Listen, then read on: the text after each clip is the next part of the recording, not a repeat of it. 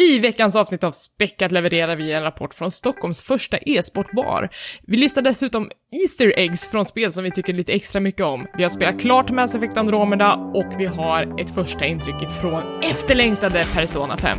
Det här är Späckat.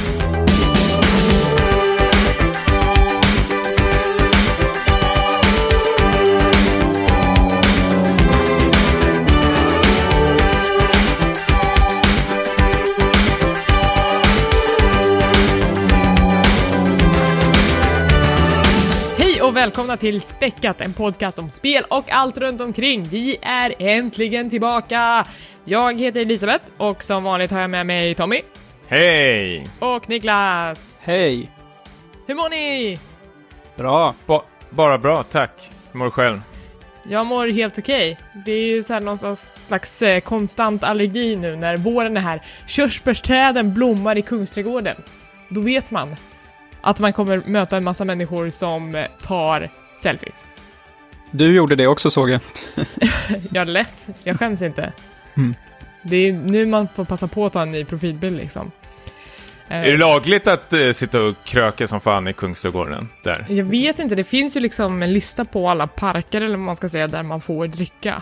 Ja. Det är ju sån eh, otrolig eufori att dricka under eh, körsbärsträd. Men grejen är att jag, jag eh, snackade med några kollegor som har varit så här utbytes, eh, gjort utbytesår i Japan och de var så här åh, blir det picknick tror du? Man bara, nej. ma, ma, vart ska man slå upp en filt när det står folk och fotar överallt liksom? Det låter Nej, men de helt- har ju såhär fake eh, gräsmatte, konstgräs heter det väl på svenska. Som, eh, jag vet inte, vi hade picknick för två, tre år sedan, tror jag va? Men det blir inte direkt under körsbärsträdet, men det har de Nej, ju men inte i Japan de, heller. det, det är ju ett Facebook-event tror jag, där det är tänkt att på någon specifik dag att man ska köra det. Så det Fan, ska vi inte då- bara släppa det här podcasten och gå och korka upp istället? Nej, Nej, eh, nej, chefen. för att jag inte, ja, eh, jag dricker typ inget längre. Aha. Eh, ja. Eh, men vidare till vad vi har gjort då. Vi tre möttes ju först och främst upp på Kappa Bar när de hade invigning. Ja, Mm. Om vi börjar där. Det är alltså S- Sveriges första dedikerade e-sportsbar. Eh, de öppnade i Göteborg först. Eh, hette Kappa Bar där också. Eh, och nu har de startat en, liksom, en, eh, en förgrening i Stockholm och det är vi supertacksamma för. Jag som har arrangerat e-sportbar på liksom vanliga sportbarer uppskattar verkligen att det kommer en, en bar som verkligen eh, ägnar sig just åt e-sporten och fattar att det här, att det finns en publik som vill se just det här. Um, vad tyckte ni? Eh, Ä- Äntligen... För, förlåt. Ä- Äntligen säger väl jag, för jag vet, jag har ju följt med Niklas på flera sådana här sportbarer när man bara ska liksom gå förbi och ta någon öl. Och Niklas och många andra av mina vänner blir rätt så okontaktbara för att det är någon jag vet inte, vad kallar du för? Köttsport som Just det. pågår. Jag är väldigt ointresserad av, av sport, till och med när Sverige spelar så kunde jag inte bry mig mindre. Men eh, det känns väldigt kul att det kändes som, nu var det min, eller när vi var där och eh, besökte i alla fall, att eh, jag märkte flera gånger att mina ögon fastnar nu på tv-skärmen. Så nu vet jag hur det känns. Då får jag ta mig hit istället faktiskt. Så det här är perfekt för mig om jag vill bara sitta och eh, ta någon öl och stirra på en skärm faktiskt. det var väl Counter-Strike, som, eller CSGO eller vad det heter, som de körde. Eh, Ja, det var en svensk eh, match med Ninjas in Pyjamas som spelade, så det var ju kul för de som eh, är engagerade i den scenen. Det blev lite bröligt när det var ja, matcher som avgjordes, men det är ju kul för dem. Jag följer ju själv inte Counter-Strike-scenen, men jag kan ju bli sådär medryckt i andra e-sporter. ja. eh, nej, men det var härlig stämning. Det var roligt för när, eh, när jag och Tommy skulle betala och gå, då typ servitören ursäktade sig lite och sa så här bara, ja, ni får komma tillbaks när det är lite lugnare så här. Jag tänkte, jaha, ser vi så jävla gamla och tråkiga ut att vi inte vill vara där när det är full fart. Men, äh, men det, var, det var kul. Det var jättemycket folk såklart, men jag tyckte de skötte det galant, eh, premiäröppningen. Och eh, det, det festliga är ju att eh, jag tror det är idag när vi släpper det här avsnittet så öppnar nästa eh, dedikerade e-sportsbar som heter väl Nerds Bar, eller? Ja, fast den, den är ju inte en e-sportbar. De kommer ju ha mer fokus på retrospel. Okej, så det är lite som den här Syntax Error-klubben fast mer... eh, Ja, i en lite mindre och stadigare lokal kanske. Aha, eh, Som jag har förstått det så är ju en av grundarna till Nerdspar, rätta mig om jag har fel nu verkligen, men en av de här grundarna har typ en stor samling med retrospel som han egentligen ville ha någonstans och liksom visa upp och kanske låta folk spela på. Ehm, så att det kommer absolut ha ett, mer av ett retrofokus. Men sen, det betyder ju inte att de inte kommer visa e-sport om tillfället bjuds. Det känns ju lite riskabelt att ställa ut eh, så här, dyrbara retrospel i en så här, eh, en ölindränkt miljö, tänker jag. Om folk är lite Jag tänker på sliriga. så här, spelmuseumet, liksom att folk...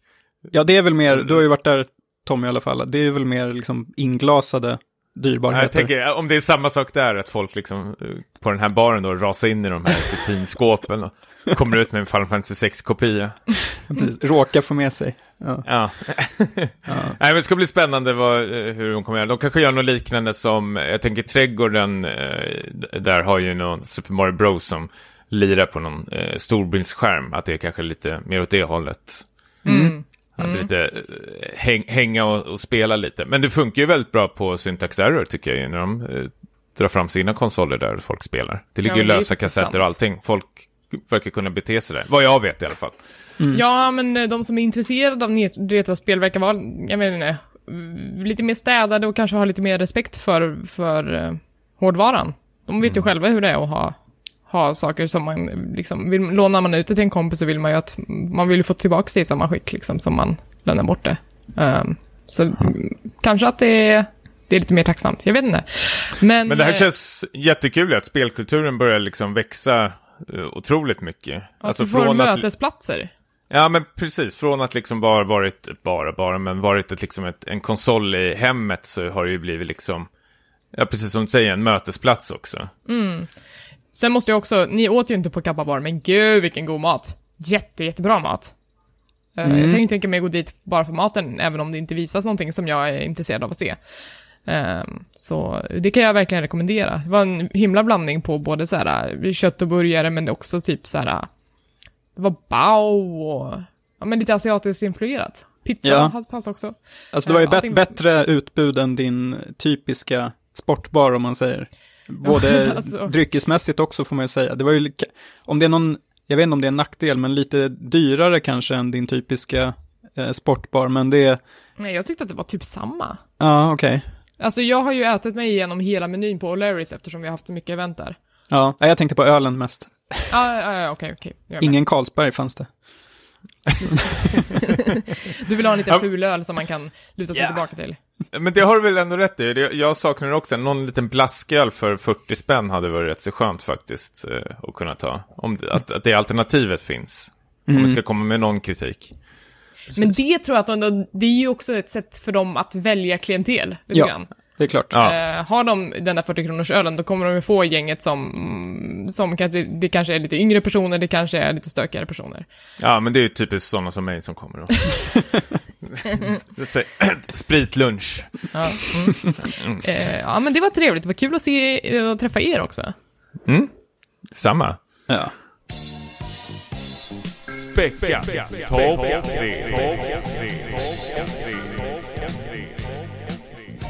Hörni, vi har gjort ett litet avbrott i våra topp tre-listor, men nu är de tillbaka. Fast i en liten annan form. Tommy, Åh. förklara. Ja. Ja, vi hade ju den här topp tre-listan där vi hade ett tema där en av oss fick eh, ja, ta hand om ett, tre, ett tema och presentera sin personliga topp tre-lista. Och nu har vi istället typ samma sak. En av oss väljer ett tema varav alla tre får vara med och delta i det här och välja sin personliga nummer ett då, favoriten. Så om tem temat är kanske, jag vet inte, bästa plattformsspel så får alla välja varsitt plattformsspel. Men det Så blir ju lite, det blir lite trevligare, så slipper vi rösta ner varandra. Vi, vi, man får fortfarande rösta tycker jag på vem som... Nej, okej, jag skojar. okej. Vi, får, vi får väl se vad ni tar för någonting. Och du har valt tema för den här listan. Aha, var det jag som valde? Ja, Ja, jag kom bara med lite förslag. ja, men det blir ju så. Ja. Nej, men jag tänker som det vankas påsk, eller det är ju påsk nu när avsnittet släpps, så hade vi eh, Easter egg kommit fram, tyckte jag ändå gemensamt fram till ändå. Mm. Easter egg är ju alltså de här små hemligheterna som man kan hitta i olika tv-spel som, ehm, de kanske inte är en del av storyn, men de, det kan vara en rolig referens till eh, något annat populärkulturellt, eller så kan det vara liksom bara en, en skojig feature som man inte hade tänkt skulle vara där. Ja, man kan ju stretcha på den här rätt så mycket eh, under den senaste tiden känns som. Men eh, jag vet inte, man, man gillar väl Easter Egg, eller? Ja, jag blir nog glad när man ser dem. Och som sagt, jag pratade om Blizzard alldeles nyss, men de brukar vara ganska duktiga på att eh, dels göra Easter eggs i sina spel, men också göra, korsa sina spel med varandra och visa referenser från andra av deras egna spel i spelen. Eh, Så det kan alltid vara kul att se sådana referenser. Eh, ja, så jag kan uppskatta det. Ja. Och då ska vi nu välja våra eh, ja, personliga favoriter. Är det någon som vill börja eller? Jag kan börja. Mm. Mm. En liten mörkare kanske, jag vet inte. Eh, min är från Half-Life 2. Eh, ni vet ju eh, några av de här fienderna som man stöter på, det är ju sådana här typ före detta vetenskapsmän med så här vita rockar som går med så kallade headcrabs på huvudet. Eh, och de har liksom blivit zombifierade kan man säga. De vandrar mest runt omkring och stönar utan någon så här större mening eller eftertanke och försöker döda eh, hjälten Gordon Freeman.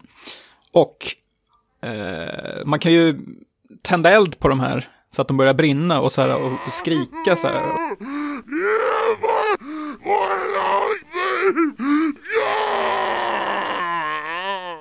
Ohörbart, låter bara som ett djur som så här vrålar. Tydligen så, eh, det här hade jag ingen aning om, men det har jag läst mig till, att om man tar det här ljudet som eh, de här eh, varelserna liksom vrålar ut och spelar upp det baklänges, så hör man att de skriker något i stil med Help, God, help me.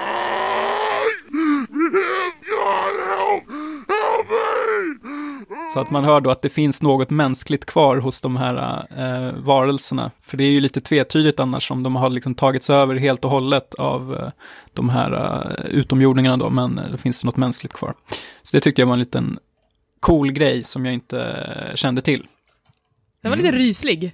Ja, verkligen.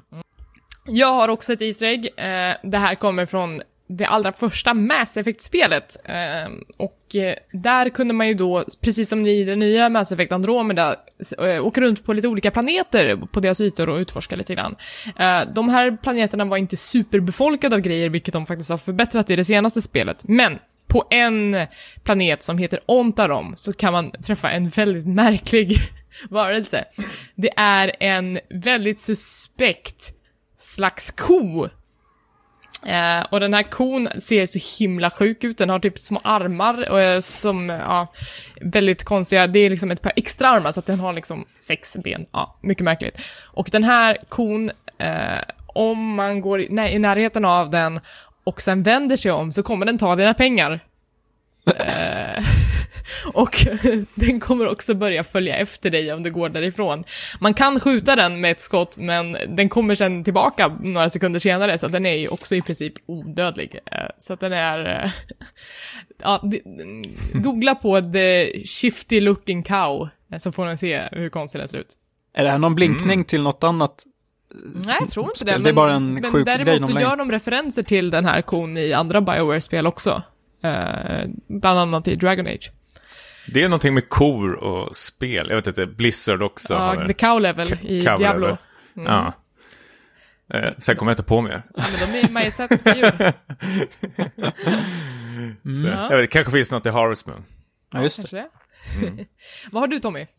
Eh, jag valde faktiskt eh, Metal Gear Solid 3, Snake Eater, och eh, pratade om bossen The End. Eh, det är en eh, boss, en, eh, hu- hund, eh, hur gammal är han? Han är lätt över 100 år, gammal gubbe, en sniper som sitter och lurar i skogen som man eh, ska ta ner. Dock finns det liksom, det, jag tar nästan två flugor i en smäll här. Det är ju, allt, det är ju Kojami som... Eh, Ko- Hideo Kojima som håller på och trollar här igen. Så istället för att du kan ta ner honom på något slags eh, traditionellt sätt som spelet vill att du ska ta ner honom på så kan du, för det första kan du slå in Konami-koden, då du får liksom hans lokalisation på radarn där du kan se var han är någonstans. Eller så kan du faktiskt stänga av ditt Playstation och vänta en vecka och sen när du sätter på det igen och eh, konfronterar eh, den här bossen då, The End, så har han eh, dött då, då för att han har suttit och väntat så länge på dig. Är det sant? Ja, ramlar ihop eh, stolen. Du kan även gå in i ditt Playstation och ändra på eh, tiden, veckan alltså. Om du bara Ja. spolar fram en vecka så sätter du på det igen och då när du kommer in, ja, då ligger han där död faktiskt. Jag tycker det är rätt så rolig och finurlig sak. Är han är på sin liksom åldershöst och så har suttit och väntat på det i en vecka I've been waiting for a whole week. han. Starving eller någonting. Ja. Ja, vad roligt. ja, det var ju mysigt. Ja. Vi kan väl efterlysa lyssnarnas eh, favorit ja, är Egg faktiskt. Det finns så många. påskägg i eh, tv-spel? Tipsa gärna på våran Twitter, späckat.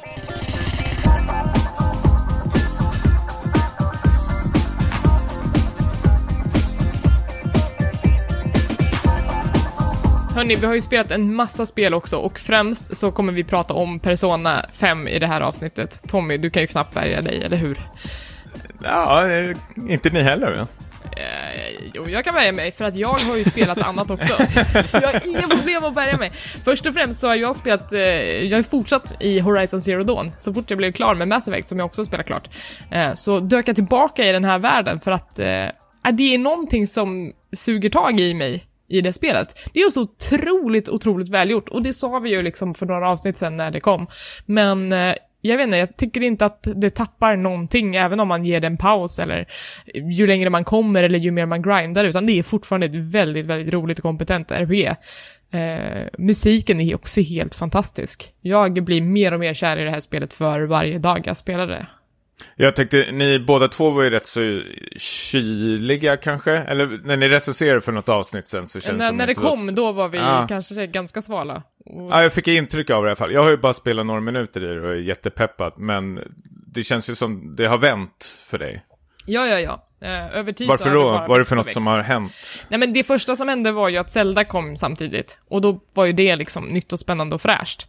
Eh, och då kanske det tar ifrån lite av den uppmärksamheten som Horizon förtjänade i början. Eh, men sen så är det ju också, jag vet inte, jag hade ju någon slags open world-fatig första gången när jag såg en del av kartan avtäckas. Och man såg alla de här plupparna komma upp. Men sen så när man väl ger sig in i att liksom försöka utforska och, och ta sig an alla quests man hittar, då, då är det inte så så eh, långtråkigt och grindigt som man kanske förväntat sig att det kommer vara, utan att det är faktiskt en fröjd att gå ut i den här världen och, och hitta saker och stöta på robotar som man kan ta över eller rida på eller ja, slåss emot.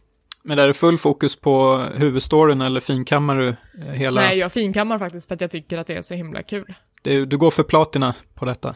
Ja, vi får se om jag lyckas. Det är ju en grej som man måste göra eh, som är, det finns små torn man kan hoppa upp i som en del av en The Hunters Lodge och där finns det tre olika utmaningar som man kan göra på tid och de har lite olika fokus. Det kan vara till exempel att du måste eh, döda en viss slags robot på ett visst slags sätt. Eh, och det är olika liksom på varje ställe. Och eh, de är jag inte superpepp på att liksom acea och få högsta betyg i. Eh, det känns som att det kan ta ganska lång tid för mig. Um, så att Platinum kanske inte blir, men mycket troféer blir det i alla fall. Mm. Ja, vi får se. Jag kanske blir så förtjust i det att när det inte finns någonting kvar att göra så tar jag mig an de där challengerna liksom. Ja, Ja, det, kä- det känns som vi håller på, eller man håller på att backa, gå tillbaks till alla de här spelen man missat. Jag har ju småfnissat men jag har liksom känt mig väldigt lugn nu fram till Persona. Men sen kommer jag att tänka på så här, shit, nu när jag klarar Persona 5, då, jag har ju liksom Horizon, Zelda, oj, vad hade vi mer alltså? Eh, Du har ju varit duktigast nästan på att ta dig an de här spelsläppen, för du satte ju Nio, Man- man- Nier. Ja, man, man tror det, men jag har verkligen fokuserat på liksom några få spel istället, medan ni har liksom varit på allihopa och liksom prova på och sånt där. Men nu kommer liksom, nu, jag har ju sånt jävla mycket att gå tillbaks till liksom. Som sagt, Horizon är ju ett väldigt så, stort spel och Zelda också liksom. Det är ju två skitstora spel som jag knappt rört. Så jag, jag vet inte, jag börjar bli lite svettig nu faktiskt. Ja, men det känns som att det är, tackla det skönt, det är skönt att det har blivit, eller det kommer bli en liten, liten paus i de här stora spelsläppen så att man faktiskt får en liten, litet andrum och försöka beta, av- beta av det som man tycker är intressant. Vad betyder det för podcasten? Recap. Ja, men att vi kanske kommer harva lite på de här spelen. Jag, eh, när jag är klar med dem jag spelar just nu så skulle jag jättegärna vilja köra Nier Automata på, på allvar. Eh, för jag tror att jag kommer gilla det spelet väldigt, väldigt mycket. Mm. Men eh, jag kan inte bolla för många spel samtidigt.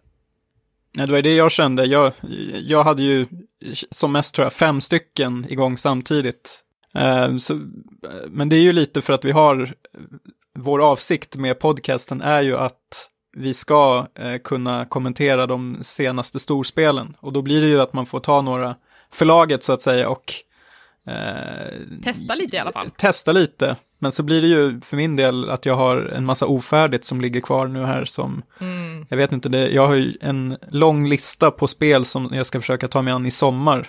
Och eh, den är ju inte nådig kan, kan jag säga, så jag Nej. vet inte. Det känns Ja, det, är tungt. mycket, det är mycket långa spel nu också. Alltså jag har ju Watch Dogs 2 som jag missade förra året. Det skulle jag jättegärna vilja spela, men man vet ju att det är ju ett till sånt där jävla plupp-RPG som kommer gå på 40 plus timmar. Eh, men, eh, ja, är det kul så är det kul. Det ska Mm. vara kul också, hörni. Ja. Det känns som man måste ha lite variation också. Jag vet inte, liksom Persona som det ryktas om. Jag har ju inte klarat det än, men det är liksom, vad är det, 90 till 100 timmar någonting ska vi ta och klara. Och då känns det väldigt tungt att liksom hoppa på ett nytt sånt där AAA-spel som också tar minst, vad brukar man ta, för 30-40 timmar ändå. Det vore skönt att hitta någonting som tar 20 minuter eller något Ja, sånt där. Faktiskt. Men har Eh, ni inte några sådana här eh, banala mobilspel som ni varvar med? Nej, inte Mr. direkt. Robot vill jag ju ta tag i som du rekommenderade för ett tag sedan. Det, sitter, det är väl ett av dem som jag verkligen vill spela. Ja, för att det, det är man ju tvunget att ta paus i också. Mm. Du, du får ju inte spela det i ett svep, utan du måste ju vänta på att någon kontaktar dig. Ja, men det tror jag är perfekt för mig. Jag, eh, som sagt, Thimbleweed Park är ju någonting som jag jättegärna vill testa, men eh, inte har hunnit hittills i alla fall. Eh, Det är så- någonting jag vill spela men kan inte. Det är, det är någonting med mig peka och klicka. Jag kanske tittar på någon sån här playthrough eller någonting. Det, jag tycker det är så svår genre för mig. Jag känner mig så dum varje gång jag spelar. Men, eh, men det är ju skönt att ha något, något lite mindre indiespel, absolut, och, och varva upp det lite grann med. Jag körde någon episod i Kentucky Route Zero. Det var så här, välkommet. Ja. Just det, det. Nu fick jag... Ångest. Åh nej, ett spel till som Just man det, måste det, spela. det som aldrig blir klart. Nej, ja, men det är en episod kvar på det va? Ja, och när kommer den då? Eh, vet man aldrig. Eh, jag har ju spelat klart Mass Effect Andromeda också. När vi Mm. pratade i förra avsnittet, då hade vi alla känt lite grann på det i början i alla fall. Just det, det har jag också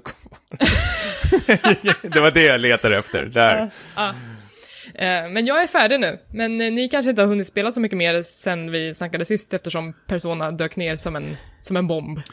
Alltså- Nej, tyvärr inte. Äh, dels det, men sen tycker jag Bioware gick ju ut med meddelande att de skulle, de släppte en rejäl patch eh, häromveckan ju. Mm. Och det ska komma så, mer patcher. Precis, så jag undrar, det var väl lite det Niklas också var inne på, att om man skulle ta upp det här, eh, vi som inte är lika inbitna Mass Effect-fans som du är, att det kanske är värt att vänta lite då. Mm. Absolut. eh, eftersom det var så mycket eh, buggar och sånt där vad jag fattar det som. Ja, eh, nej men eh, det vi kan verkligen rekommendera och det sa jag också att köp inte det här spelet nu för att det är trasigt och eh, vänta upp tills det blir bra. Eh, och det tror jag att de, kommer lyckas med. De, det spelet kommer nog vara helt annorlunda om ett par månader. Ehm, men jag spelade i alla fall klart det trots buggar. Det var ju några quester som jag inte kunde avsluta för att de var liksom trasiga. Men eh, jag, jag tog mig igenom main storyn i alla fall och eh, jag måste säga, det tog 60 timmar eh, för mig och då betade jag av väldigt mycket sidequests eh, och eh, plockade pluppar på kartan som man ska. Ehm, jag är nöjd med det här spelet. Det är inte det bästa Mass Effectet, men jag hade väldigt, väldigt roligt och Kombaten Combaten är ju liksom schysst, den är dynamisk, det pratade vi om i förra avsnittet, att man kan ju liksom växla mellan klasser och slåss på det sättet man vill. Eh, jag tyckte att Exploration var superkul. Ehm, och jag lärde mig att tycka om karaktärerna. Jag tyckte liksom att de introducerades lite för abrupt. Det tog bara ett par timmar och sen hade du hela ditt party och det fanns liksom ingen uppbyggnad till varför de här karaktärerna liksom slängdes ihop i, i eh, någon slags osannolik vänskap, utan det, det bara blev så. Ehm, så att jag tyckte att introduktionen till dem var lite tafflig, men sen så växer de ju allt eftersom spelets gång. Så det, det blev bra på slutet, men det ger inte ett bra första intryck. Nej, alltså när jag lyssnade runt sen vi pratade om den senast och folk som har spelat klart och sånt där verkar ju stora hela är att eh, folk verkar ändå väldigt nöjda av det och har, rankar det också väldigt högt bland eh, de här Mass Effect-spelen. Nyfiken fråga, vad skulle du ranka det som alla, mellan de här fyra nu? Svårt att säga, alltså tvåan är ju absolut, absolut bäst. Um, sen vet jag inte om... Nej, fan det är svårt alltså för att alla de övriga spelen har liksom sina styrkor och svagheter och det, är nästan lite hugget som stucket för att Mass Effect 1, superbra story, bekast gameplay. Uh, Mass Effect 3, kul gameplay, storyn börjar liksom fallera lite grann. Eh, och sen har vi Andromeda som är kul gameplay men storyn är lite kass och sen så är det... Det är vissa delar i gameplay som inte är kul också. Eh, så Men nu vill jag höra listan. Du måste. Nej, men det, det, det, det kan inte. Det är som, Okej. att, det är som att liksom ranka sina barn. Ja, Det går Men inte. man har ju sina favoriter där också. ja, precis. Det är såklart. Vi som är erfarna föräldrar, vi vet. Ja. Ja. Eh, det vill säga, vi har inga barn alls. S- eh, Ah, En liten på gång kanske. Är det så? Är det så? Nej, sluta nu Niklas. En bulle. Slimas med falske. Ja. Ja, mm, falska rykten. Fake news. Gud. Jag vill säga något också. Jag har fått en space girlfriend. Space Girlfriend. Ja, det, det bästa med Mass Effect det är ju romanserna och jag fick en, ett happy ending med min space girlfriend. Eh, har ni träffat Vetra än? Eh, vem är det? Det är Turianen, hon, den här ödle eh, fågelliknande personen. Samma art som Garrus.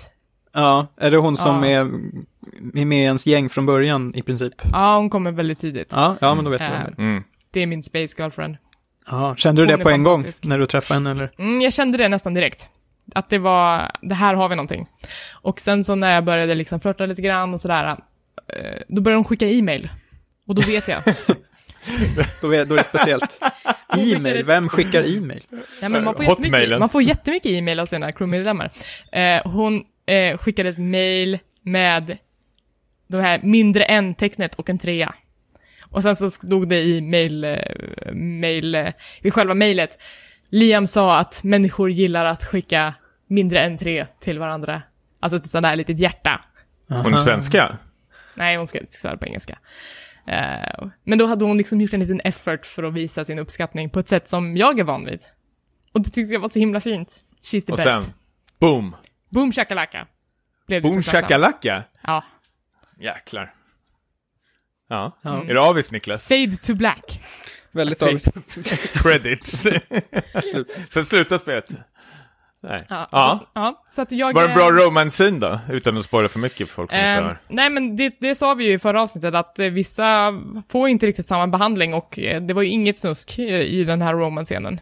Det antyds men, eh, ja. Det var inte så mycket som jag skulle vilja. Är det, det är lite mer, la, lite mer laddat när det inte är två människor? Ja, kan det är vara kanske svårt att visualisera hur det ska gå till. Ja, man får lämna en del åt fantasin också kanske. Mm. Men sen har jag också hört att de ska patcha upp romanserna, att de ska göra dem lite mer utarbetade, så att det kanske blir något helt annat att dejta Vetra om en patch eller två. Mer grafiskt. Hoppas. Gud. Ja. ja, mm, ja. undrar om de har sex de där vissa. Ja, Det det, är ju en eh, ganska fin del i Mass Effect 2 då man har den här Salarian-läkaren på sitt skepp och eh, om man väl börjar inleda en romans med någon av de andra karaktärerna så kommer den här läkaren vid ett tillfälle kalla in Shepard på sitt kontor och säga Hej, jag har märkt att du eh, försöker inleda en relation med den här personen. Här är en handbok på hur människor och den här personens respektive art eh, kan ha sexuella relationer med varandra och saker man ska tänka på och vad ni eventuellt kanske är allergiska mot eller vad det är för erogena zoner du ska tänka på att den personen kanske gillar. Och det blir så här, Shepard blir så härligt ställd av hela den konversationen medan eh, den här läkaren är väldigt saklig. Eh, så det blir så väldigt humoristiskt. Eh, så det finns ju liksom en tanke med att, ja, det kanske inte går till på traditionellt vis. Kan bli jobbiga könssjukdomar också om man inte har koll på Eh, vissa ja, men arter. det, är, ju- det, är, men det är ju verkligen sådana grejer som han eh, kan nämna.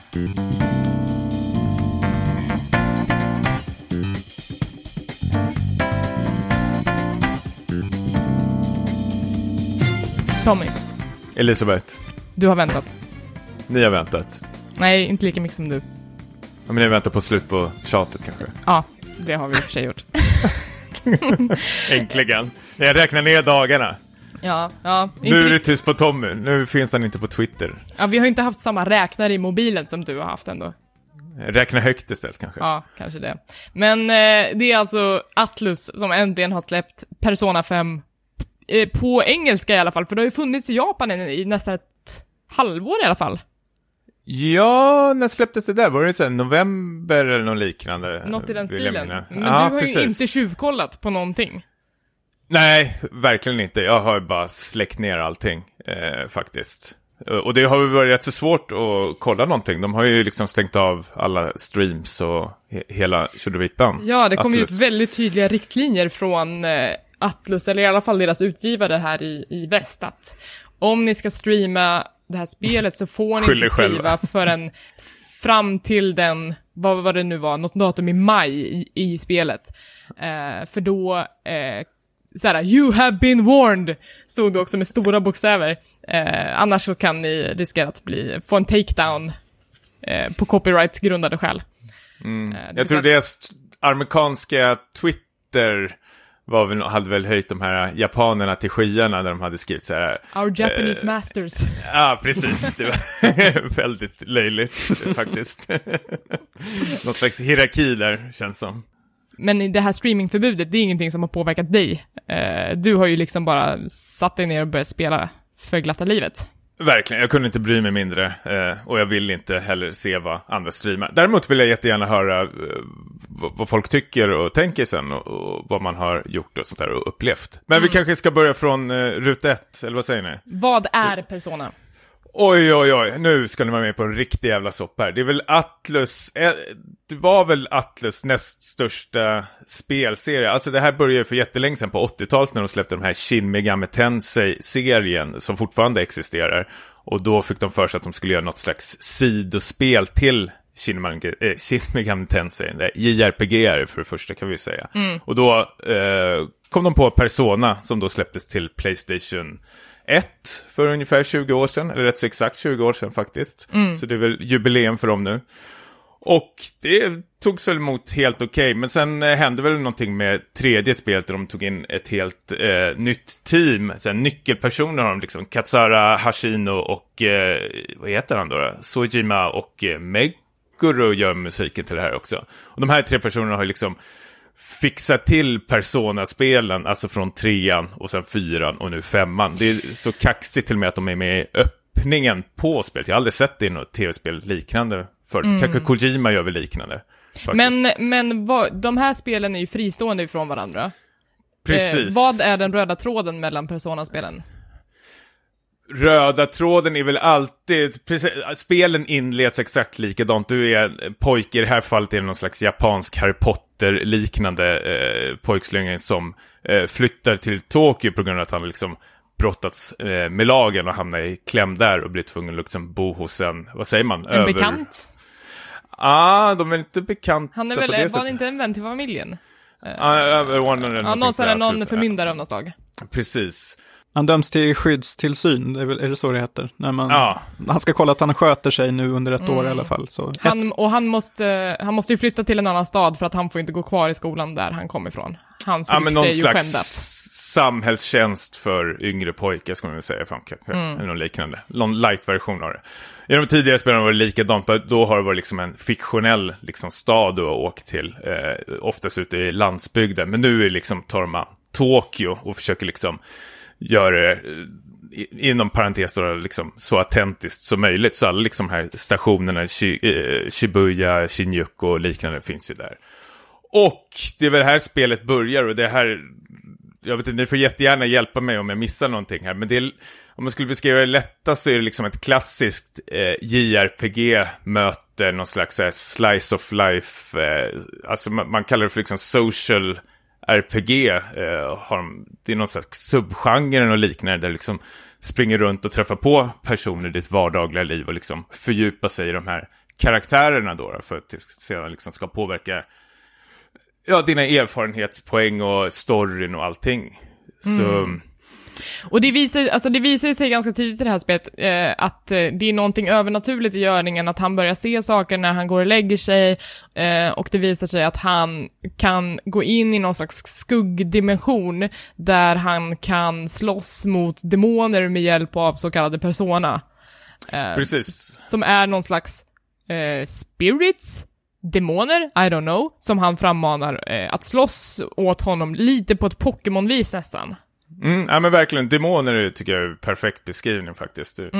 Men och det är också som de tidigare spelen, att du har det här parallella universumet. I de tidigare spelen har de liksom åkt in i den här äh, parallella mörka världen då. Och i fyran till exempel var det liksom för att hitta sina liksom inre eh, demoner, att någonting som man kanske inte står för eller någon man försöker vara och försöka brottas med det för att sedan liksom komma ut som en ja, vad ska jag säga, en, en, en, en ärlig människa eller liknande. Men här är väl lite, det är väl lite mörkare berättelser i det här spelet faktiskt, för nu tar det liksom på eh, de vuxna, kan man väl säga, är väl skurkarna i det här spelet. Att liksom, man följer alla de här ungdomarna i skolan så där, som hamnar i kläm av eh, de vuxna som tar liksom, vad säger man, advantage, för, nu hittar jag inte svenska ordet. Ja men de utnyttjar, eller de utnyttjar sin maktställning för Ja. ungdomar. Alltså det, det, det är någon slags klassisk eh, tonårsrebellhistoria liksom, att det, det är ju de här karaktärerna som jag har träffat hittills är ju sådana som kanske har hamnat lite på glid, de eh, kanske inte gör det som förväntas av dem och därför så straffar vuxenvärlden dem och säger att liksom, det finns inget hopp för er om ni inte skärper er. Eh, och de vill ju liksom dels motbevisa att så här är det ju inte och dels så vill de också bevisa att de, det de här vuxna personerna gör är inte okej. Nej, precis. Och det är väl något slags lätt historia, alltså, det, vad är det, vad säger man, eh, Goliat och jätten liknande, man slår underifrån liksom. Och i de här par- parallella världarna då så ska de liksom göra en kupp då för liksom change their heart, alltså att de ska försöka ta koll på deras inre demoner för att de ska liksom komma ut med det här elaka de har gjort då i den verkliga världen, att liksom ska erkänna sina brott, de ska stå till svars med andra ord. Eh, och, ja, Ja, det tycker jag sammanfattar ganska bra vad det, vad det handlar om. ja, och sen är det ju en hel del eh, massa, ska vi säga. Jag, jag är väldigt nyfiken, det här är ju första gången ni liksom handskas med Persona. Vad, vad hade ni för förväntningar? Vad, vad trodde ni skulle vara? Vill du börja Eh, Niklas? Ja, eh, det- jag var, om man säger mest orolig för eh, innan, det var ju att jag i alla fall hört talas om att i de tidigare delarna så är det väldigt mycket dungeon crawling, alltså det vill säga att du ger dig in i någon typ av grotta och slåss mot väldigt mycket fiender och att det är liksom flera timmar långa eh, sådana här eh, grottor. Och det brukar inte jag tycka är så himla, så himla kul. Eh, Det har, har ju varit stora nackdelen med de tidigare Persona-spelen också, att i de här äh, parallella världarna, så, precis som du säger, så hoppar man in i de här dungeonsarna och bara mata, mata, mata på. Det blir nästan någon slags korridors ja, eh, liknande sak. Och det, det har faktiskt varit otroligt, ja, det, var, det håller jag med, det har varit tristaste i hela serien.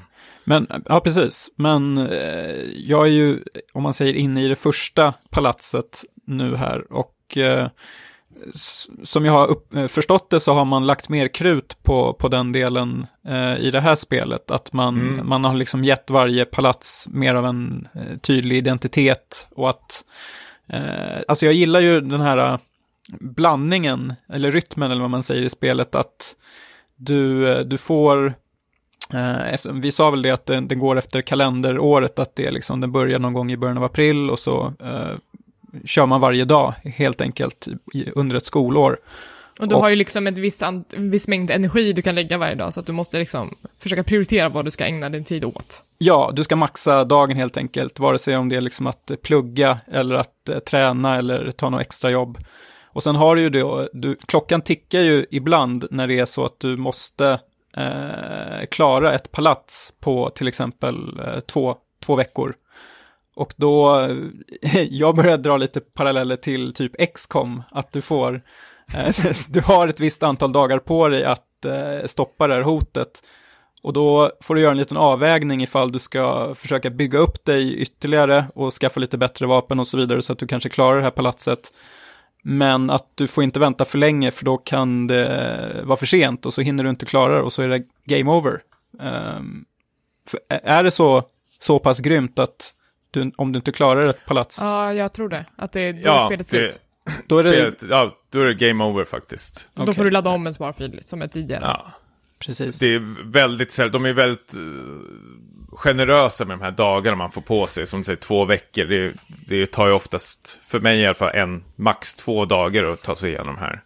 Mm. Eh, Men kanske för att jag är väldigt, ja, bevandrad med hur, liksom, vad man ska ha för persona med sig och allting sånt där. Så känner jag väl igen mycket av de här knepen de använder sig fortfarande från tidigare spelen. Ja. Eller hur var det för er när ni tacklade första palatset? Nej, Jag tycker att eh, bra, bra avvägt mellan liksom eh, fiender och eh, ställen där du kan spara på och eh, liksom hoppa tillbaks till den riktiga världen. Och sen har du ju det här, den, den ganska roliga delen, ja det är som tur är inte eh, random encounter, så att, eh, utan du ser ju fienderna hela tiden och du har alltid möjlighet att eh, få övertaget i fighten genom att Du kan ju eh, smyga liksom. smyga sig framåt. Och de här smygdelarna tycker jag funkar, de känns rätt eh, generösa där också. Att det är ganska svårt att bli upptäckt. Så än så länge så är det ja, mycket enklare än vad jag hade eh, trott. Alltså med, det känns, det känns inte lika jobbigt att ta sig an de här eh, palatsgrottdelarna. Eh, det som det som jag känner är så här typ tio timmar in är att det fortfarande, det introduceras fortfarande nya moment i spelet som, eh, som man måste lära sig. Och det kan jag tänka mig att det blir väl om, om man spelar ett spel, eller om det är ett spel som håller i, i 100 timmar, så kommer det ju eh, låsas upp nya moment hela tiden eh, som man typ måste lära sig att bemästra. Som till exempel, så har jag ju hört att det går att dejta i det här spelet också, apropå Mass Effect, men den punkten har inte jag kommit till än så länge. Så det, det känns som det är väldigt mycket att ta in, mycket att lära sig. Men spelet håller ju en verkligen i handen nu känns det som här i början. Man är ju väldigt Ja, så här, nej. begränsad till vad man kan göra. Vilket jag tycker är skönt. Jag, jag tror, jag har, klockar väl runt 40 timmar någonstans nu och jag har inte ens börjat dejta. Det har väl börjat liksom osa lite kärlek om jag säger så, men det, det är, jag har inte valt än vem jag ska plocka ut, om jag säger så, på, på, på dans. På dansgolvet. Men, eller vad fan man nu gör. Jag vet inte hur de här dejtingscenerna går till i det här spelet. Det, det ska bli väldigt intressant faktiskt. Men de är från tidigare spelen som är väldigt, väldigt oskyldiga. Man bjuder upp dem på rummet och så äter man en tårta tillsammans, sen går de därifrån. Klart. Bästa dejten jag har hört talas om. Ja, mysigt. men det, det är rätt så oskyldigt faktiskt. Det, det är ingen Mass Effect. Eh, de, Nej. Ja, stöneri här. Det är Men de är rätt så unga också, så kan man förstå. Ja, det, det hade blivit lite obehagligt annars kanske. Speciellt när läraren kommer in i bilden, dejtar läraren. Då är det ju nästan olagligt. Gränsfall. Får se, det är nog lite så här eskapism eh, i det här spelet. Men det, det är ju det jag älskar, särskilt jag som har bott i Tokyo eh, i eh, fyra, fem år, så känner jag mig verkligen så här, tillbaka till den här staden. Alltså de har ju gjort hela liksom Shibuya exakt eh, liksom hur det ser ut där med stationen och var linjerna ligger. Alltså visst, för mig blir det hur lätt som helst när de säger att jag ska ta Ginza-linjen. Jag känner liksom, ja just det, det är bara den här trappan ner här och till Ja, höger. så du visste det? Jag gick ju fan vilse. Ja, ja, men det kan jag förstå. Min fru har ju börjat spela det här spelet också. Hon hade liksom lika lätt hon. Hon bara dansade igenom det här och sa så här, det är precis som i Tokyo. Så det var hur kul som helst faktiskt att de hade fångat det eh, på ett perfekt, eller som det är faktiskt. Så, då vet du hur det var turist där nu, Ja, Elisabeth. ja, verkligen. Eller så du är så- förberedd tills jag åker dit? Ja, verkligen. Nej, men det kan jag förstå att det är verkligen struligt sen när man kommer dit första gången och de ska se åt en och ta massor med tunnelbanelinjen. Visst, det står ju på de här skyltarna, men det är, det är lika otydligt som man är där eh, i verkligheten också där första gången. Och bara, uh, svamlar runt faktiskt. Men, eh, alltså spelets nyckelgrej tycker jag, det är ju, nu, förut hette det social link, men nu heter det com, confident, confidant. Hur uttalar man det där? Confident. Com- Nej, confidant. konfidant är Confidant. Nej, jag vet inte. Ja. Men, eh, och det är ju liksom de här personerna som liksom utströsslade på den här kartan då, som man ska liksom träffa under eftermiddagen eller kvällen, som har sådana här stories och berättar. Det låter ju väldigt tråkigt när man berätt, pratar om det, att de har stories, men de tidigare Persona-spelen, jag märkte det här också, att de är så även här otroligt liksom välskrivna många av dem. Att jag älskar liksom att börja prata med dem så är det alltid ofta samma sak, att liksom det är en helt vanlig person, men sen desto mer man lär känna dem så liksom döljer de på något och det är, all, det är något liksom problem som antingen man känner igen sig till eller som liksom verklighetsknutet som man liksom kan ta åt sig. Och det, de brukar vara rätt så, ja, många av dem brukar vara rätt så mörka och liksom ha en liten twist i sig faktiskt. Så Men en grej som jag inte fattar var såhär, ja, ah, Mm. nu fick jag en massa nya konfidants eh, hemma i kvarteret och jag bara, jag trodde typ att det skulle vara folk som gick med i mitt party, men det var det inte. Vad, Nej. vad, vad är skillnaden? Vad, vad, vad de Alltså, gör för någonting finns, eller? alltså finns det folk som kan gå med i ett party eller kommer det bara Nej, vara typ- utan alla i partyt som är ditt party då, då kommer du introduceras automatiskt, så det behöver du inte oroa dig för. Det de gör är, förutom att du får en schysst story, så liksom ger de dig liksom attributer, desto bättre du känner dem, desto mer har de erbjuda ditt Mm. party. Till exempel någon kanske ger dig bättre priser i affären eller att... Eh, Jag fick lära mig att eh, brygga riktigt barista-kaffe och det ska ju hjälpa mig sen i, eh, i grottorna. ja, Eh, precis. Så Och det sen- tyckte jag var rätt nyttigt. Ja, och sen finns det liksom andra personer som knyter till den person som du precis nämnde, så de kanske kan hjälpa dig att brygga kaffe åt dig, vad vet jag. Jag ska inte säga för mycket. Utan det, det är liksom, eh, gynnar en verkligen att liksom visa lite intresse och prata med de här personerna runt omkring som finns eh, placerade faktiskt. Det låter så sjukt banalt att brygga kaffe i ett spel, men eh, ja, it makes more älskar sense. It makes more sense när man spelar. Och det, Eh, det är ju så här också att när man knyter de här vänskapsbanden mellan karaktärer som man också kan ta med in i palatsen så, så kan man ju på ett mer effektivare sätt liksom länka samman attacker och bli eh, starkare. Ja men verkligen, precis. Man, även karaktärer man bär med sig kan man liksom dejta och träffa så de liksom blir starkare och smartare under battlen. Du, de här striderna man har också, det är ju som vi sa, liksom demoner man slåss mot. Men de bara liksom få ett klassisk Shin Megami Tensei-rollspel så har de liksom tagit in nu från gamla serien att du liksom kan prata omkull de här del, eh, demonerna. Att det blir någon slags, istället för att liksom dräpa dem och få XP så kan du liksom prata med dem och ha en liksom dialog och eh, punga ut dem på pengar eller items. eller mm, att man ibland tar så ber de för sitt liv också. Ja men precis. Eh, och det är ju, jag vet inte, jag tycker det är rätt så skojiga dialoger. De är också så här väldigt banala. Ja, precis. Men man märker vissa är ju väldigt, eh, ja, vad ska man säga, uppkäftiga, kaxiga och då är det liksom så här läsa vad de, alltså ska man bryta ner dem, vissa kanske är lite mer flörtiga och kanske vill ha lite bekräftelse, då ska man ge det och sånt där. Jag tycker Det är väldigt väldigt likt Undertale. Eh, ja, om men man vill precis. köra liksom eh, pacifist-routen. Ja men verkligen, perfekt jämförelse faktiskt. Ska jag säga. Jag har ju inte Och- heller spelat något av de här spelen. Eh, och så det, det är ju mitt första persona och jag gick ju in och bävade lite grann för att jag har ju som sagt en ganska komplicerad relation till JRPG. Jag tycker att det är fruktansvärt tråkigt många gånger för att det blir för grindigt. Eh, och jag har ju någon slags allergi mot de här turordningsbaserade fighterna. Det är oftast där det skär sig. Eh, jag har ju ett antal JRPG som jag tycker väldigt mycket om, men deras gemensamma nämnare är att det är realtidsstrider som till exempel eh, Xenoblade The Chronicles X eller eh, The World Ends With You eller Final Fantasy det senaste. Eh, så jag var lite rädd faktiskt när jag gick in i det här för att jag inte skulle tycka om det. Eh, men som Niklas sa, så de här grottorna, det känns som en väldigt bra balans i alla fall i det här första palatset.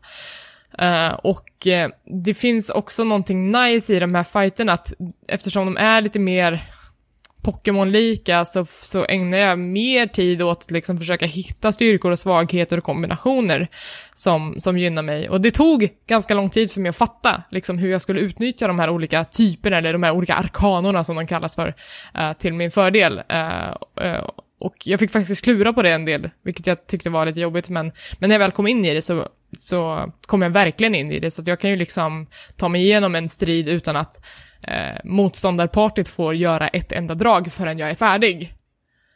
Ja men du, du menar när man hittar någons weakness och... Ja, men precis. Att jag kan, Ja, ja, att jag kan precis. knocka, eh, jag kan liksom stunna fyra Mm. stycken karaktärer i, i eh, motståndarlaget och på så sätt göra en hold-up, det vill säga när man kan börja eh, liksom Kräva dem muta dem, pengar. eller ja, förhandla med dem.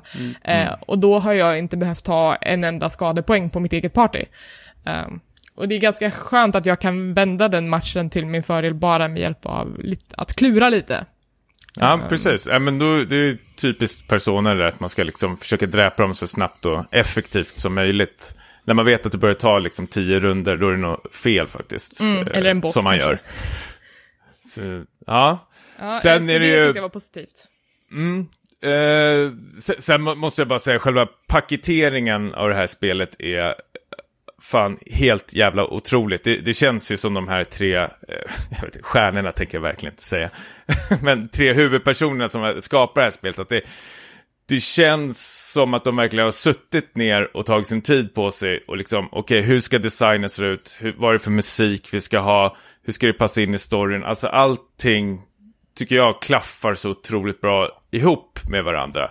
Vanligtvis, alltså både i film och spelbranschen så är det någon som så skapar man väl spelet och sen lägger man liksom stressigt på en musikslinga och sen liksom får den vara där. Men här känns det liksom som de har tagit sån otrolig tid på att liksom det ska passa in i det här temat. Det går som liksom en röd tråd genom hela spelet och det finns någon liksom effektivitet med alla de här bilderna. Det har någon otrolig, jag vet inte, en, en stilpersona som jag inte sett tidigare i något tv-spel som jag verkligen tok-älskar.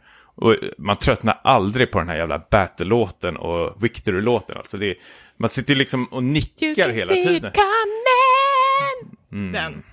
Verkligen. Nej, jag, jag får så gåshud. Alltså, åh, gud. Jag har varit med flera gånger och bara ställt mig upp och riffat liksom i luften. Och känner mig som... Hallå? Ja, nej, jag håller inte med dig Tommy. Inte musiken, här acid. Nej, nej, inte, nej jag tycker eh, paketeringen. Nej, okej. Jag hatar den. Jag hatar Utveckla. det här spelet. Nej, det gör jag inte. Eh, men jag förstår ju vad de vill ha sagt och eh, jag tycker att de lyckas ändå, trots hur dåligt utfört det är, att förmedla en, förmedla en stämning och en känsla och ett, liksom, ja men ett hyfsat ihophållet tema. Men hur det utförs tycker jag är bedrövligt. Och nu kanske det är jag som är yrkesskadad som grafisk designer, men det här hade ju liksom inte ens passerat gå i en av mina produktioner. Eh, aldrig i livet.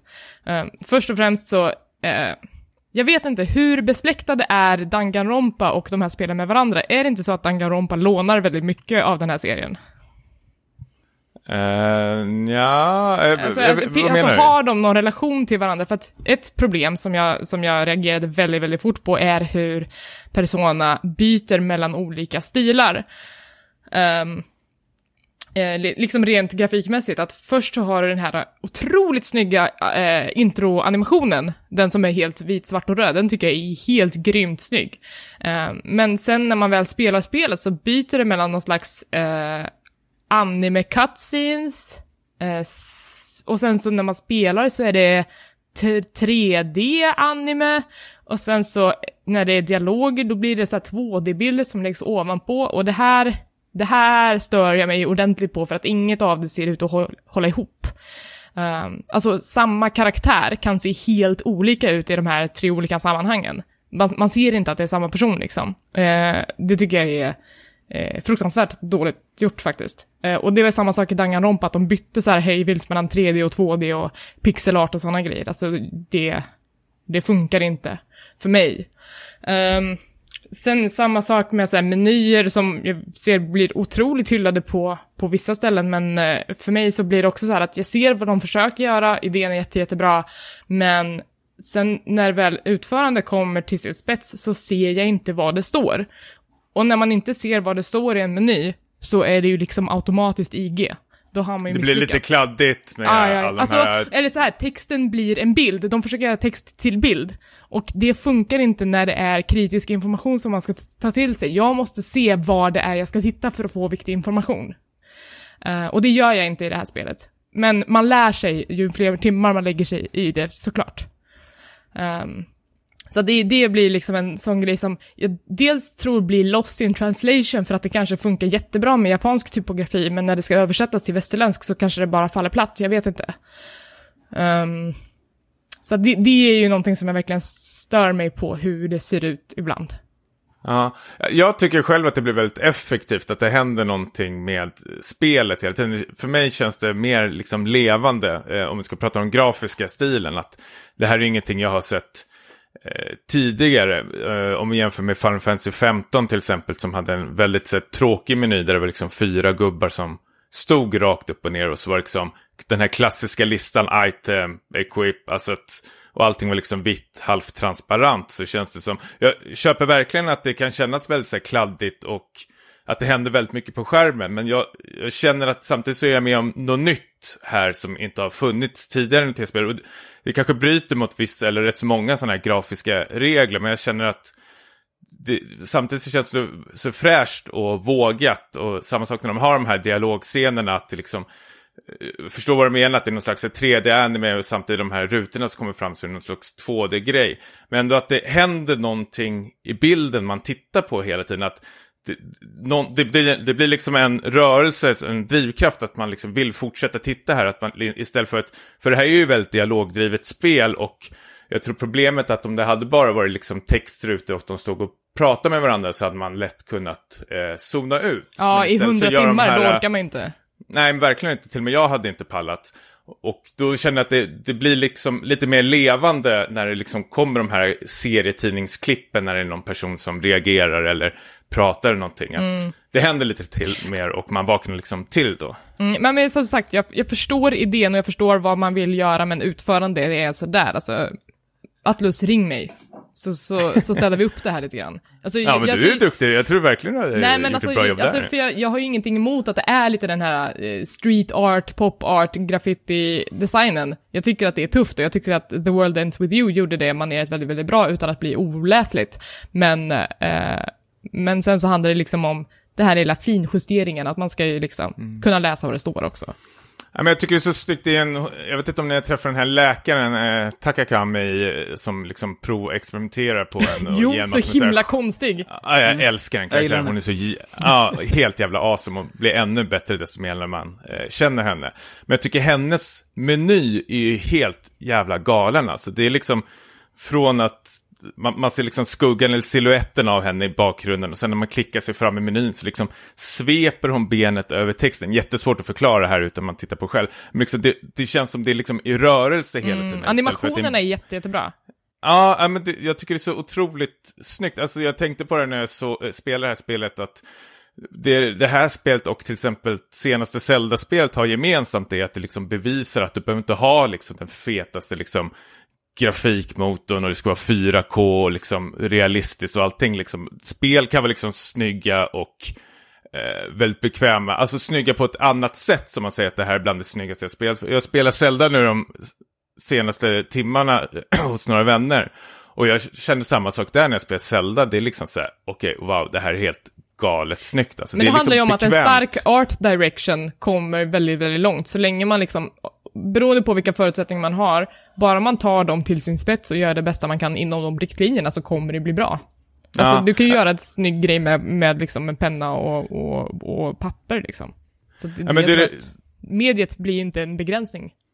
Nej, men det var det här jag, jag tyckte då var så otroligt bra, att det känns verkligen som de här har liksom pratat till sig till det här och allting klaffar så otroligt bra med musik och designen och allting. Det är någon slags upp uppkäftighet som finns där som jag gillar väldigt mycket.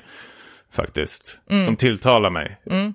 Jag, jag, tror mest på att det är för att det är så nytt och fräscht faktiskt. Jag tror inte jag sett något liknande tidigare. Och jag kan hålla med, det är vågat verkligen och eh, ja, kanske lite otydligt när man ser för första gången. Men jag, jag vet inte, jag har väl vant mig. Ja, men man vänjer sig. Så, så är det ju. Människan är jätteduktig på att lära sig. Eh, att mm. hitta mönster och se saker. Så att det är liksom, det blir inte ett problem i längden, men för mig som jobbar med det så är det så här, ajabaja, ajabaja. Jag, eh, om, om jag ska klaga på någonting så är det väl att eh, det, Persona, det är ju, jag förstår ju att det är, att det kommer vara hundra timmar långt, för det är ju, eh, dialogerna kan ju ta väldigt lång tid på sig ibland.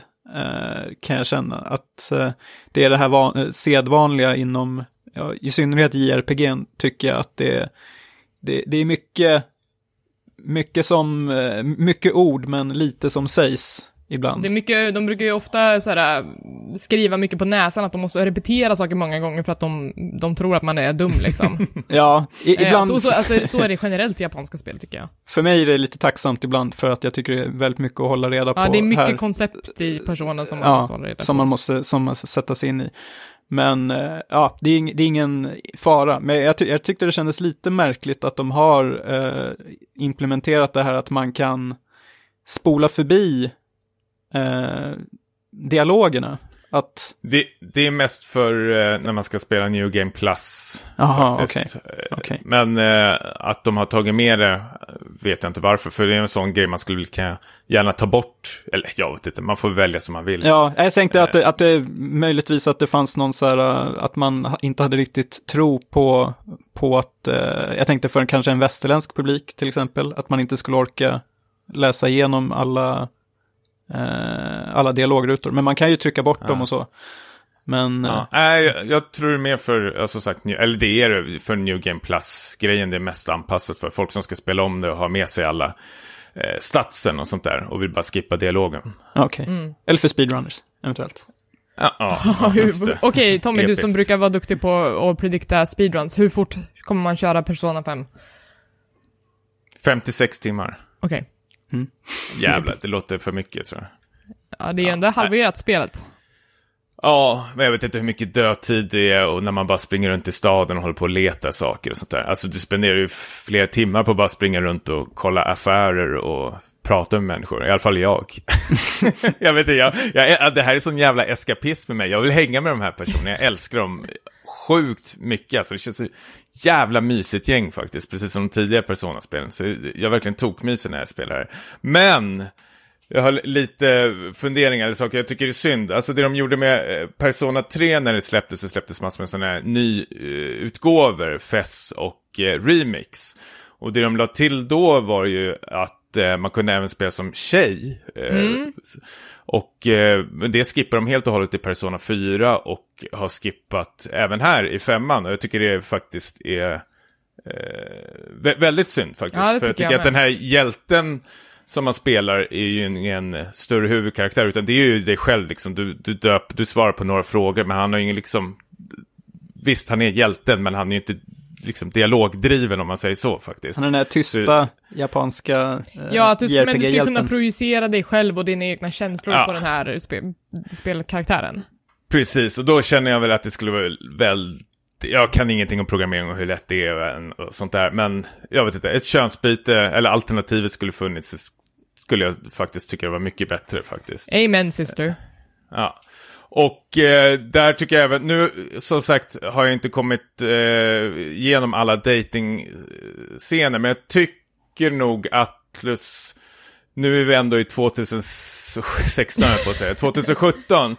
Och de tidigare datingspelen så har du ju liksom bara kunnat dejta tjejer faktiskt. Jag tycker det kan vara nog lite dags för tiden att man börjar nog eh, experimentera, låter det så dumt. Men att man kanske ska börja titta på Bioware och eh, apa av lite där faktiskt. Och, eh, för nu har, eller sen de här Persona-spelarna kom ut så finns det otroligt mycket fanfiction där ute med homosexuella förhållanden och allting liksom. Så det här är ju någonting många av fansen vill se och ha. Det är ju också ingenting, ingenting nytt för anime och manga-kulturen i stort, att liksom homosexuella, för, homosexuella förhållanden är någonting man alltid har utforskat i fanverk. Alltså de har ju en huvudkaraktär i Persona 4 som är... Man, man får aldrig reda på om han är liksom homosexuell, transsexuell, liksom... Han, han liksom... Det, det, det är så jävla komplicerat nu, jag vill inte trampa någon på tårna, men liksom han... Han håller på... Han försöker vara något han inte är och folk säger att han är lite mer tjejig och då undrar han liksom vad, vad är det för fel att vara det då? Och då är det väl lite anspelning att han kanske är åt gay-hållet. Det, det görs på ett väldigt klumpigt sätt. Men att de är där och nosar hela tiden. Men de tar det liksom inte hela vägen in i mål. Och jag, det f- saknar jag faktiskt. För det är väl också... Det, är väl också samhällsgrej att kanske folk är lite osäkra på eller kanske inte vågar komma ut och sånt där. Om de ändå ska ta upp liksom samhällsproblem och vara lite samhällskritiska så tycker jag att det kan vara en av många grejer de skulle kunna ta med faktiskt. Istället för följa med en tjej på modelljobb och hon blir nekad för att hon kanske inte är så vacker. Så skulle de faktiskt eh, det tycker jag att de, de måste nog eh, känna av lite i samtiden faktiskt, vad, vad som händer. Ja, kanske ingenting jag förväntar mig av Japan än så länge. De har inte visat, de har inte visat framfötterna än, men ska man ställa krav på det? Ja, men jag tycker, ja, det, nu har jag ju bott där och det, det, är liksom, det är sån otroligt liksom tabu det där där borta nästan känns som. För det första att prata om sex öppet, men liksom så här, homosexualitet ska vara så himla liksom fnittrigt och eh, li, lite så här awkward och sånt där. Och det känner man ju även i, i spelen också, att de ska nästan göra som ett skämt hela tiden. Och det blir ju väldigt, jag vet inte, det känner mig, det är, ja, känns väldigt gammalt.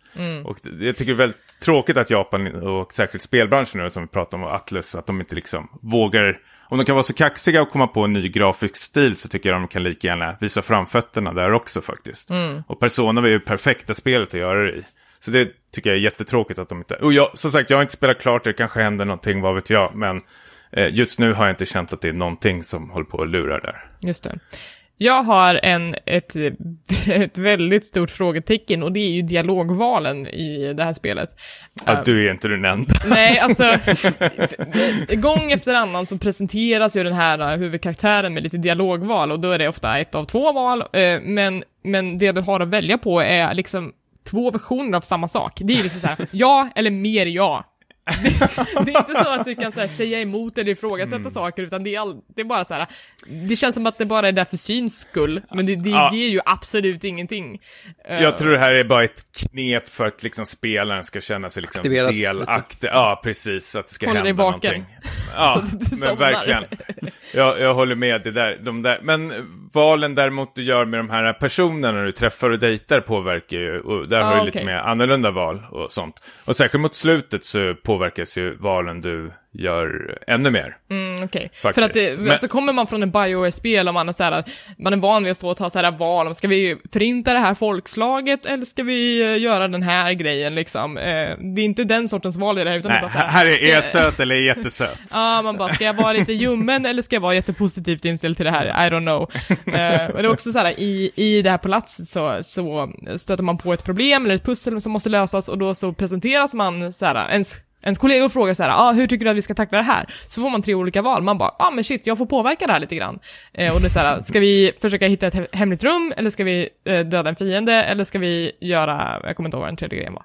Men, och så väljer jag ett av dem, de bara, nej, det var fel. Och så väljer jag en till. Nej, det var fel. Du skulle ha valt det här. Man bara, men fuck you. Ja, nej, men det köper jag verkligen. Det är väl något... Ja, jag vet inte om jag vill ha så jävla mycket, dia- alltså som Bioware har, och duktiga på att ha med så mycket dialogval i det här spelet, men kanske något lite mer påverkat, att man känner att man är lite mer involverad i valen de gör. Faktiskt Ja. vore det rätt så fräscht. Men jag Antingen att det eller inte ha med dem, känns det som. Nej, och så den här jävla katten. Jag älskar Morgana, den här katten som följer med en som man har med sig i väskan. Jag vill nästan köpa en katt och springa runt i min väska. Du kan få Hoppas ta på att min. den- Ah, ah, ah, lite mer hårig katt vill jag ha kanske. Ha. Men, eh, men den här jävla kattfanet säger åt mig vad jag orkar och inte. Jag känner ibland så här, yes, evening, nu jävla ska jag ut och dansa. Katten bara, ja. Så här ligger det till, du är rätt så trött eller hur? Jag bara, nej, det är jag verkligen inte alls. Gå och lägg dig. Och då kan jag bli skitförbannad. Då är jag som ett barn när jag går och lägger mig och slår mig på kudden. Jag kan bli, det har ju till och med kommit ut massor med memes på internet typ nu att, eh, ja men den här jävla katten, hur många gånger har du blivit liksom tvingad ner i sängen? Känns som någon slags extra mamma eller någonting som säger åt när man ska sova. Och jag blir såhär, nej, jag missade ju en hel dag, jag kunde träffa Joski eller någon.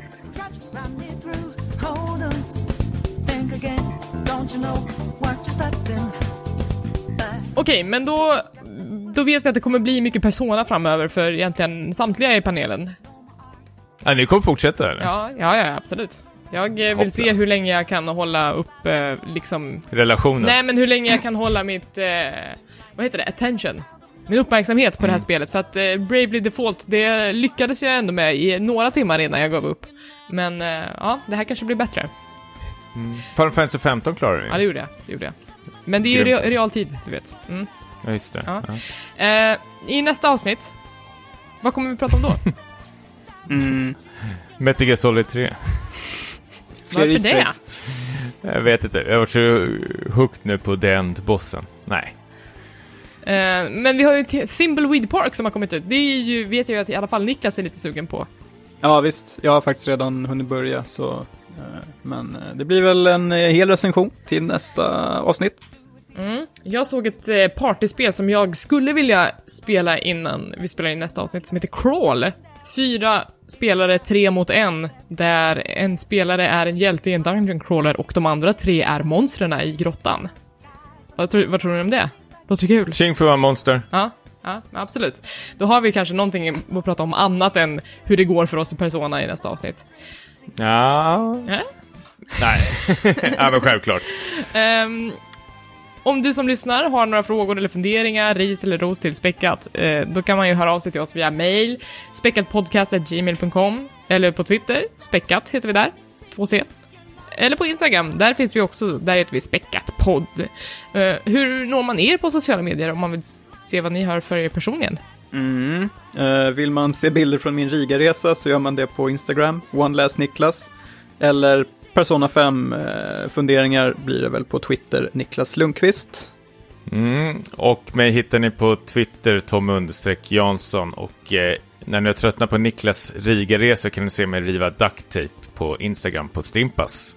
Du då Elisabeth? Ja, men jag heter ju Hangry Eli på Twitter, där postar jag äh, diverse spydigheter om menyerna i Persona och sen så har jag också Instagram, det heter Hangry Spice och där försöker jag väl posta glättiga bilder om hur hype är inför Blizzcon, vi får väl se.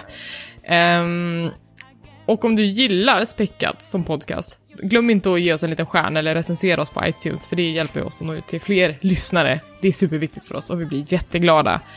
Um, har vi några sista ord? Ja, bäst för er att ni gillar en persona, annars kommer jag att change of heart. Surprise.